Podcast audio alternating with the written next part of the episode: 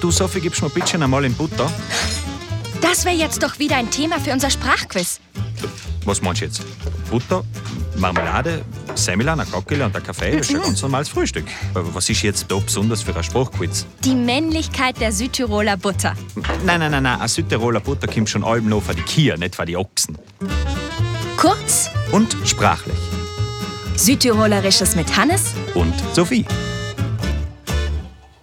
Ach so, Ochsen geben also keine Milch. Und ich als dummes Stadtkind dachte schon, eure Milch ist jetzt ohnehin vegan, weil sie neuerdings Heumilch heißt. Tja, na, so weit kommt's noch. Also, einigen wir uns darauf, Kühe geben Milch, aber im Südtiroler Dialekt wird daraus der Butter und nicht, so wie man im Standarddeutschen sagen würde, die Butter. Ja, Hauptsache et Margarine.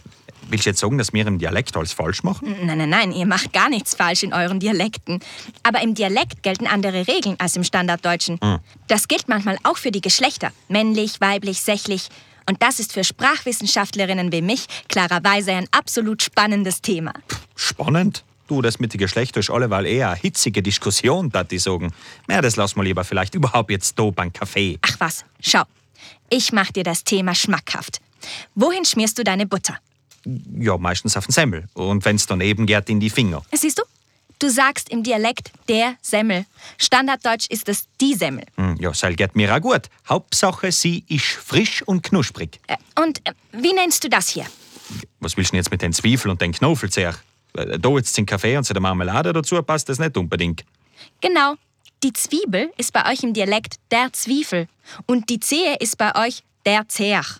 Äh, Oder äh, wie nennst du das? Äh, Was meinst du jetzt? Stalla? Genau. Du sagst im Dialekt das Teller. Standarddeutsch heißt es der Teller. Ja, we- wir mocken schon etwas, was leicht Standard ist. Zu einem besonderen Essen gehört ein besonderes Stalla. Ja, ja, gut. Äh, oder das hier? Was ist das? Äh, Das ist der blaue Schurz, den mir die Oma zu meinem 18. Geburtstag genannt hat. Siehst sie hat's auch noch drauf gestickt. Hannes 18. Genau. Ohne den blauen Schurz ist der Südtiroler Mann kein Mann, äh, heißt es in jedem Südtiroler Reiseführer. Standarddeutsch würde das Ding aber die Schürze heißen, nicht der Schurz. Aber Ah, was gär herau. Zwischen einem Südtiroler mit Schurz und einem deutschen Schürzenjäger ist schon ein Unterschied. Und wie nennst du das hier zum Beispiel? Was willst du jetzt mit dem Kabel? Genau. Auch das Kabel ist in eurem Dialekt nicht sächlich, sondern männlich. Ah, ja, so wird schon sein. Aber das Wort kannst du jetzt wirklich vergessen. Zukünftig ist sowieso alles Leimer kabellos. Einverstanden. Aber welchen Artikel setzt du vor das Wort Monat? Ja, sicher wieder in falschen. Nein, keinen falschen, aber einen anderen als im Standarddeutschen. Standarddeutsch heißt es der Monat. Im Dialekt sagt ihr meist das Monat. Äh, Weißt ob der oder das Monat ist unsere Kunden bei der Arbeit ziemlich gleich. Hauptsache, sie müssen nicht a Monat lang warten. Äh, Und wie nennst du es, wenn es irgendwo besonders übel riecht? Ist Gestank? Ja, eben. Im Südtiroler Dialekt ist es das Gestank.